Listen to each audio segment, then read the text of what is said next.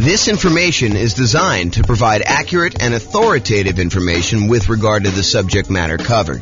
It is offered with the understanding that the presenters are not engaged in rendering legal, accounting, or other professional services. If legal advice or other expert advice is required, the services of a competent professional should be sought. Welcome to the Evansville Real Estate Investing and Real Estate Financial Planning Podcast. Learn all about investing in real estate in Evansville, Indiana, with a combination of real estate financial planning and modeling with numbers specific to Evansville, plus syndicated, more generalized recordings of live and pre recorded real estate investing classes, not all of them specific to Evansville.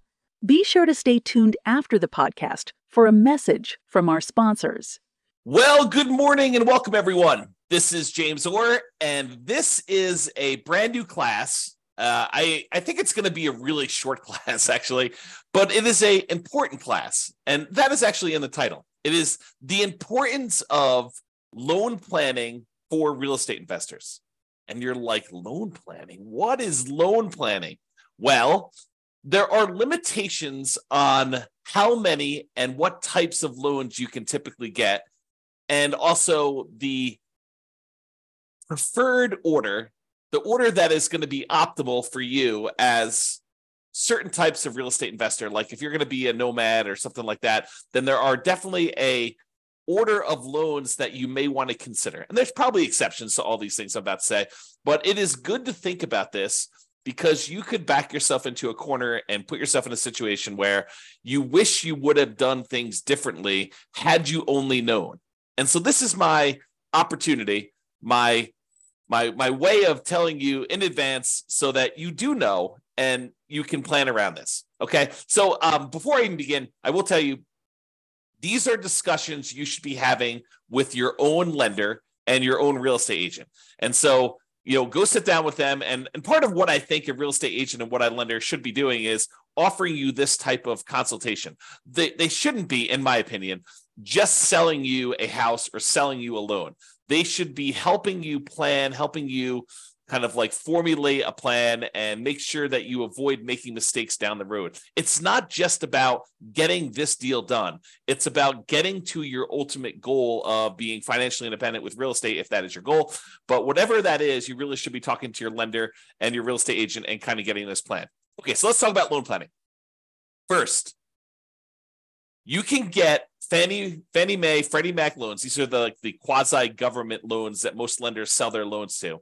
You can get those until you have 10 non-owner occupant finance properties. Okay. So you still got to be able to qualify for all these, but your personal residence counts as one as well. So if you have a property that you're living in, you can have nine additional non-owner occupant finance properties and then they're going to cut you off from getting additional non-owner occupant investor finance properties from Fannie, Fannie Mae, Freddie Mac. So that's sort of the the rule is that 10 finance properties. Now, we said that your personal residence counts as one. Any portfolio loans and any other loans you have on like single family homes, condos, townhomes, duplexes, triplexes, fourplexes, any loans you have on one to four units, they do count against your 10 too, even if they are adjustable rate mortgages and balloons. So, adjustable rate mortgages, the interest rate on those loans varies. Sometimes they'll be fixed for five years and then they vary each year after that. Sometimes they'll be fixed for three years and they vary after that. Sometimes they'll be fixed for seven years, whatever they are. So, all of those would count towards your 10 and any balloons. Balloon is like you have a loan and maybe they the payments are based on it lasting for 30 years, but there is a balloon at 10 years, which means that you need to either refinance or sell the property or pay off the loan at the 10 year point in order to be able to continue with that property. Otherwise, the loan is going to be called due and they're going to foreclose if you don't actually pay it. So really those loans, the portfolio loans, any one to four unit loans, they do count against your 10. So, like, what if you're buying properties as an owner occupant, like a nomad, moving into the property, living there for at least a year, and then converting those to a rental property and then repeating those properties? And maybe you've done that five times so that you have five properties and you're about to move into your sixth. Well, all of those would count towards your 10 in total. So realize that all of those loans do count towards your 10. Now, you can get more than 10 if you're buying another owner occupant property. So let's say you decided you're going to go buy, you know, 10 investment properties. You know, you have a inheritance from mom and dad or you know your rich uncle and they actually allow you to go and you know they give you enough money so that you're allowed to go and buy, you know, 10 properties. You've got enough down payments for 10. Are you then and you get 10 Fannie Mae, Freddie Mac sort of loans where you're you're putting 20% down, 25% down in order to buy those. Can you go buy an 11th property with some type of Fannie Freddie, you know, 30 year fixed rate financing type of loan? And the answer is yes, you can, but only if that 11th property is an owner occupant property. You can buy more than 10, but it has to be an owner occupant property. So you need to be able to think this through about like how many loans you're going to get and what type of loans you want to get. So if you go and you do, um, and by the way, it's not just number 11, you can do number 15 as an owner occupant. There's no limit to the number of owner occupant loans you can get and you can convert the previous ones you had to investment properties, but you can't initiate a new loan as a non-owner occupant. You cannot get a new finance property as an investment property beyond loan 10. And that's really what we're talking about. So there's really no hard cap on the number of nomad properties that you can do. Now you still have to qualify for all these, right? Like you still need to have you know, your debt to income ratio, you still need to have the reserves for that, you still need to be able to qualify with your credit score, but there's no limitation on the number of loans you can get that. So why are we even making such a big deal out of all this stuff? You know, like I went and I told you that there's this 10 number and like it's it's important for you to think about, but like what is the big deal? Why are we so concerned about these Fannie Mae, Freddie Mac type loans? Well, one of the reasons we're so concerned about them is they are the 30 year fixed rate loans that you could typically get if you remember when we talked about all the different loan types we can get, you know, conventional loans and VA loans and USDA loans and, um, you know, the portfolio loans and commercial loans, if you remember, really the concern about a lot of these other bonus loan products that we have, the portfolio loans and commercial loans and all that other stuff, is that they're not usually 30 year fixed rate financing. And so if you are concerned, as I think you should be, I mean, at least a little bit concerned about some type of interest rate risk you know, having these rental properties that all have variable rate loans on them or adjustable rate mortgages on them, you know, are you concerned about rates going up? It's possible rates can go up. I mean, look at what happened in the last year. Um, and if you think, you know, 7%, well, that's really, really high. We're never going to go above that. Well, you know, I think I did some math. This is probably a year ago now at this point. I made a uh, a whole new tool for you to be able to put in what the current interest rate is, and then I tell you what percentage of the time interest rates have historically been above that. And right now, I think at like 7%, interest rates have been above that like 50% of the time or more. So realize that we can go a lot higher than where we are today. And if you're getting these adjustable rate mortgages, then you have some type of at least potential interest rate risk. So these 30 year fixed rate loans that you're able to get, the 10 loan spots that you're able to get with these are really, really valuable and really, really important. So you got to be careful about that. And that's why we're talking about thinking this through and doing some loan planning with the help of your real estate agent or your lender to begin with. So after you get to these 10 finance properties, which I'm, I'm using 10 to kind of show you that it's like if you're trying to buy another investment property. But as I mentioned, if you're buying another owner occupant property, you can go above that. But let's just say after you get to your 10 finance properties, if you want to buy additional investment properties, you're typically using some type of portfolio loan portfolio loan, just to recap that class, but go watch the class if you want more information, is a loan that the lender is keeping on their books. They're not selling it to another quasi government organization. So after the 10 finance properties, you need to get a portfolio loan or a commercial loan, or you get private financing, which we covered yesterday in detail, or you need to do some creative financing in order to then purchase additional investment properties. By the way, the commercial loans, which are typically used when you're buying five units or more, they do not count towards the 10. So if you have an apartment building, you know, you bought a 50 unit apartment building, that does not usually count as one of your 10 finance properties. So there's kind of a way to kind of think about that too. So, you know, some people might use the strategy of, you know, I'm going to go buy whatever it is, 10 investment properties over time. I'm going to wait for the equity to kind of build up in them. You know, some properties going up in value, so they appreciate a little bit. You're paying down the loan, so you're paying down the debt, and your equity is increasing. And then eventually, you might use a 1031 exchange where you sell those properties, move the equity from your properties, and you go buy a you know 25 unit apartment building or 50 unit apartment building or 100 unit apartment building whatever you're going to do and then you could start back over with your fannie freddie loans if you wanted to do it that way That is a strategy to do. But it's important for you to think through what will my situation look like? What will my number of properties and what loans will I have on them? And what will my cash flow be? I mean, like you're thinking about this whole uh, kind of like process, your your what your vision of what it will look like when you are financially independent, and then you're saying, okay, based on that, how am I going to get there with the loans I have? Which ones of these are going to be my 30 year fixed rate financing loans? Which ones I'm planning to hold long term? And I want to have those really good low interest rate, fixed rate financing loans in place. And which ones am I going to use just as kind of like short term uh, rocket boosters to get this really amplified return in the beginning, return on equity in the beginning, and then eventually you're going to sell those off, you know, one, two, three, four, five, ten years in the future, and utilize that equity to maybe either invest in something else or pay off the existing properties you have or whatever you're going to do there. So understanding what gets you to financial independence and what that looks like for you is important. And then sitting down and figuring out which loans are going to go with which properties is what we're talking about. Loan planning how you're going to get those loans and which ones are going to be there and what will look like at the end. And if you have to do some really complicated stuff in the middle, what it will look like in each one of those complicated stages. Okay. So use your first 10 loan spots wisely. These are the 30 year fixed rate loans with low interest rates and typically high mortgage balances, especially if you're doing some type of like nothing down nomad slash house hacking strategy or you know low down nomad versus house hacking type strategy where you're basically buying properties with 3% down 3.5% down 5% down um, or you know nothing down if you're doing usda or va for the first couple ones. So make sure you think through these ones because they're the, typically the really high mortgage balance ones and they typically have relatively low interest rates compared to the other loan products you can get and their fixed rate financing. So have a good loan plan and think that through. Now one of the considerations when you're thinking about this is if you know that you only have 10 of these and they're they tend to be the better loan products you can get you may want to think about trying to use larger loan amounts for those if you can. Now i'm not sure this would be my overriding principle but if you have a choice if you're on the fence and it really doesn't matter if you go a little bit larger or a little bit smaller using these in order to get a larger loan spot tends to be better. And here's why. Imagine for a minute you've got 10 loan spots, which you do.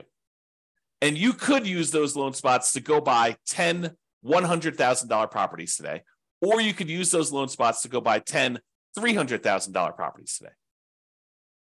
If you fast forward into the future and you bought the 10 $100,000 properties and they eventually get paid off and sure, they're appreciating stuff like that, but we're going to assume that we're talking about in today's dollars what they're worth.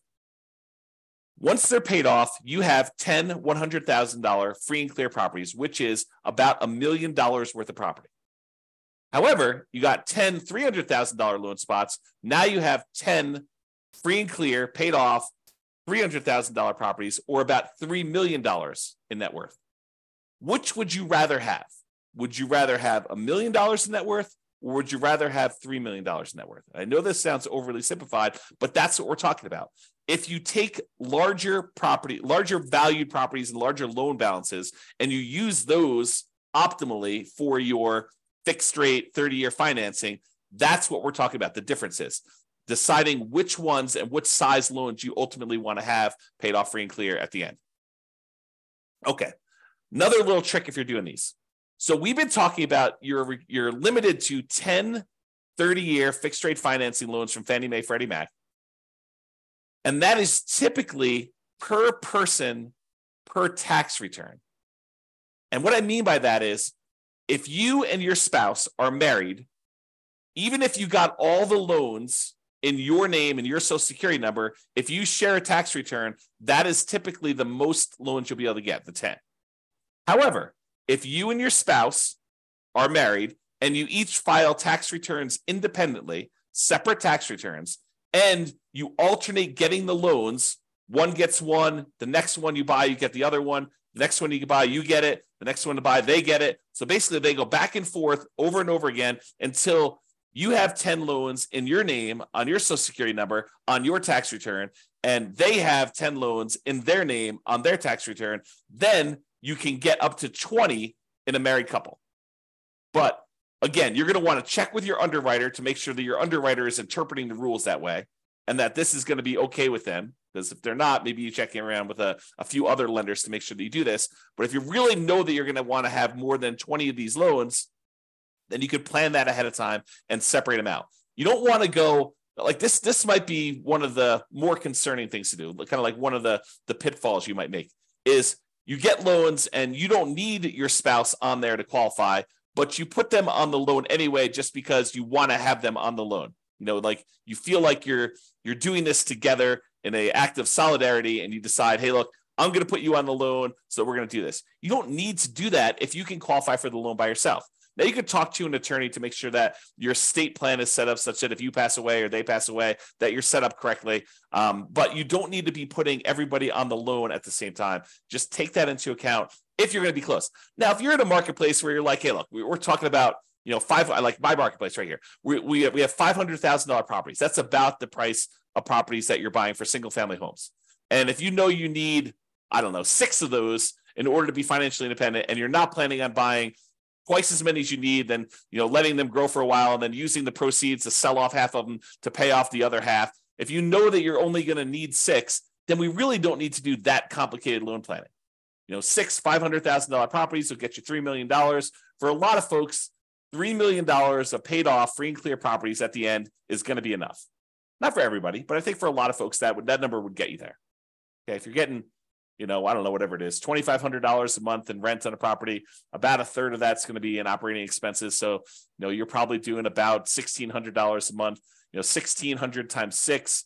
That's what? That's uh, like just over $10,000 a month adjusted for inflation. That's your net after all expenses on a free and clear property. So I think for a lot of folks, getting to $10,000 a month would be fine if they were doing that and that would be six properties. So you don't need to get too complicated if that's your situation. However, if you know you want to do more than that, if you're going to say, look, I want to ultimately have 15 properties or 20 properties or 100 doors or whatever your number is, then you should be planning for this. Okay. All right. So that's what I got on loan planning. We got one more slide on the order of loans if you're doing the nomad strategy. So this is the preferred order if you're doing the nomad strategy. And let's see, Jim says, Really like your calculator. Thanks a lot. Yeah, you're welcome, Jim. I'm not sure if you're talking about the world's greatest real estate deal analysis spreadsheet or if you're talking about the real estate financial planner software, but I appreciate the compliment. Yeah, you said yes, but I'm not sure which one of those. The first one. Oh, this is the uh, the spreadsheet. Awesome. Great. Glad you like that. That's cool. Okay, so nomad loan planning. So this is the preferred preferred order if you have the ability to do this preferred order. And sometimes you don't. Like, for example, I'm going to recommend if you have the ability to get a VA loan, that's the one I recommend you get first. What if you don't have VA eligibility? What if you're not a veteran and you didn't serve in the military? You could consider joining the military and serving and getting that benefit. Or you could just say, hey, look, I don't have VA benefit. I'm going to move on to the next one. That's what I think you should do. So here's my preferred order for doing the nomad real estate strategy with loans. Okay. So if you can, buy a multifamily property, a duplex, triplex, or fourplex with a VA loan. That's a nothing down loan program that you can buy single family homes with, condos, townhomes.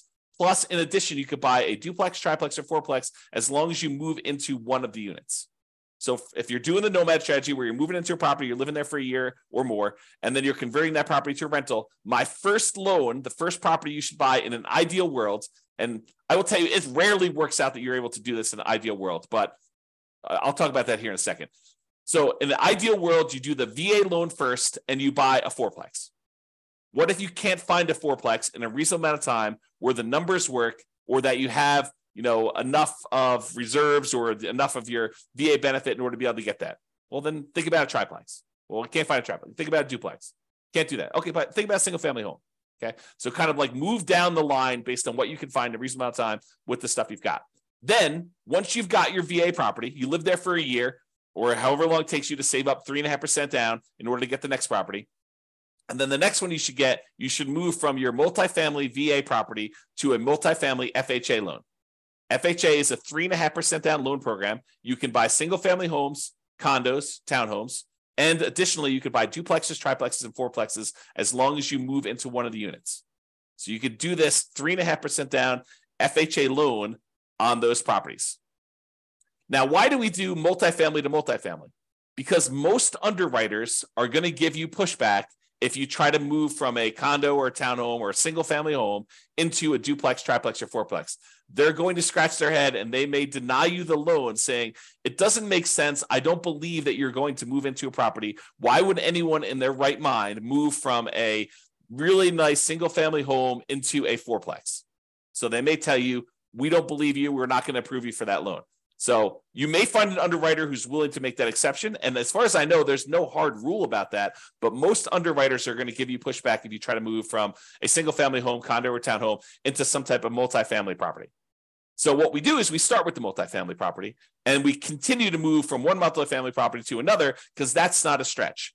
Moving from a fourplex into another fourplex, not a big deal. Moving from a duplex into a threeplex or a fourplex, probably not a big deal for most underwriters. So just be aware that we try to do these multifamily properties first, and then we move on to the single family homes. So to recap so far, some type of VA loan, nothing down loan program, ideally a multifamily property with that. Fourplex, threeplex, twoplex. You can't do five or above. You can't do those types of loans with VA or FHA. Those are considered commercial loans, and you don't move into those. But for the fourplex, triplex, or duplex, you can do those. If you have to do a single family home, condo, or townhome, then do what you have to do. But if you can, we probably prefer duplex, triplex, or fourplex. This is part of that loan planning, getting the big loans up front for these long term fixed rate financing, right? So, multifamily VA first, duplex, triplex, fourplex, then do a multifamily FHA next, duplex, triplex, fourplex, ideally. If you have to do single family home, condo, townhome, do that. Then, after we get through those, then we move on to conventional financing, or in some really rare exceptions, if you've lived in the FHA loan long enough or the property values have gone up fast enough, sometimes you can refinance the FHA loan into a conventional loan, then do another FHA loan as well. So sometimes you can only usually have one FHA loan at a time. So sometimes when you have enough equity, you know, you get 20% of equity, maybe you bought it at a big discount or some combination, you bought it at a discount, property values have gone up, you paid down on the loan, and now you're looking at, you know, 20% of equity in that property or 25% of equity in that property, you might be able to refinance out into a conventional loan. Then you've got you freed up your FHA loan spot again, and you could repeat the process and buy another property with FHA. It's unusual to be able to do that. And similarly, I didn't mention this, but I probably should have. Similarly, the VA loan is not limited to one loan, it's limited to a certain dollar amount. So you have a certain dollar amount of benefit. And so if you're under that benefit that you could use, sometimes you could use that benefit again and buy a second property with the VA loan as long as your benefit there. Go talk to your lender to find out what the benefit amount is and how that works in your local marketplace. They'll, they'll explain it to you. Okay. So VA loan, FHA loan, conventional loan, and then we're, we're typically using the conventional loan with either 3% down for the first one, which is really hard to do once you have multiple properties, or more likely, you're going to do 5% down conventional loan products and you're going to buy as many of these as you want because there's no limit to the 10 you can do. Like with when you're doing owner occupant, you can go above 10.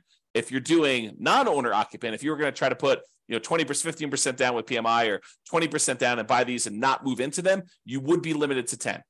And the FHA and the VA loans you already have would count toward those 10. Okay. So that's why we do it in that order. Now, owner occupant financing, what we've been talking about moving into properties, you must move in. Now, there are some people that are going to listen to this. And they're going to be like, you know, James, I'm going to improve on your nomad strategy. I'm going to kind of tweak it a little bit. And what I'm going to do is I'm going to tell them I'm moving in. But then, like, after I close, there's going to be something that happens to me where I'm not going to be able to move in. Like, you know, I changed my mind or, you know, I decided to get married and I'm moving in with my girlfriend and we're going to share a property then. So I technically am not going to have to move into the property. And that's how I'm going to speed it up. You know, I'm basically gonna, I'm gonna, I'm gonna tell them I'm getting an owner occupant property. I'm gonna get an owner occupant loan, but then I'm gonna either move in for a really short period of time, like a week, or I'm not gonna move in at all, and I'm gonna sort of like trick the system because I, I, I know that I could do this.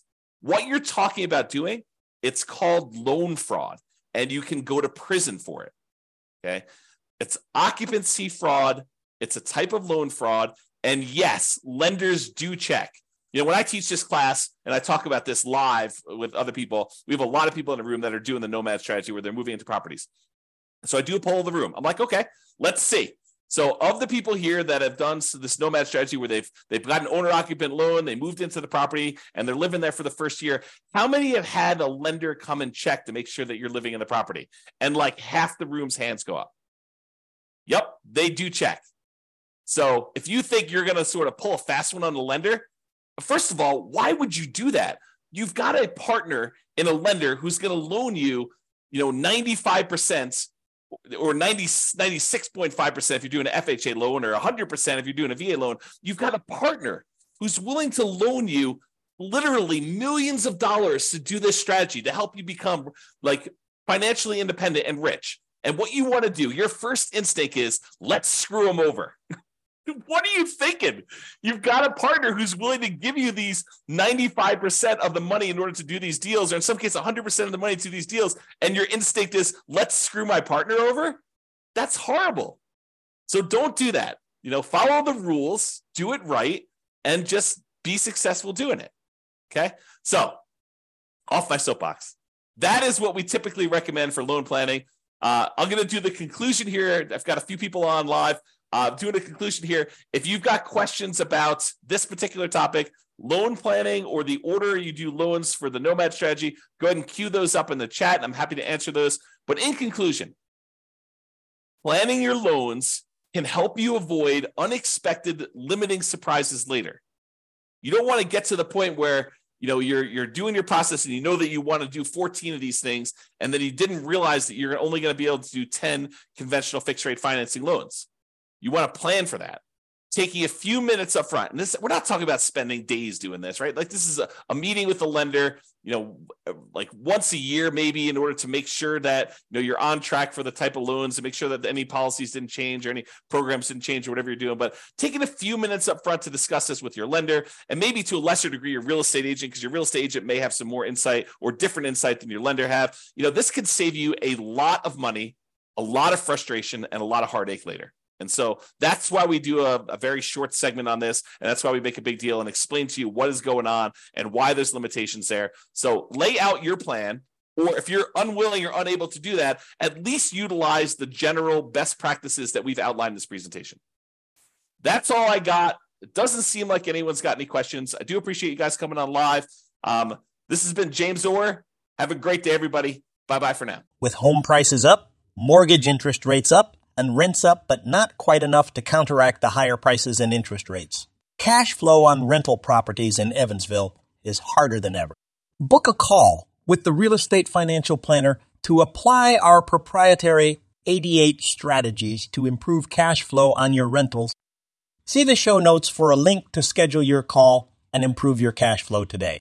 If you're a real estate agent, lender, or professional in Evansville that wants to help our real estate investor listeners, consider reaching out to learn about collaboration opportunities with this podcast. We'd love to add more value to our listeners by having you assist our investors buy, sell, and finance their real estate investments. See the show notes to schedule a call to discuss collaboration opportunities.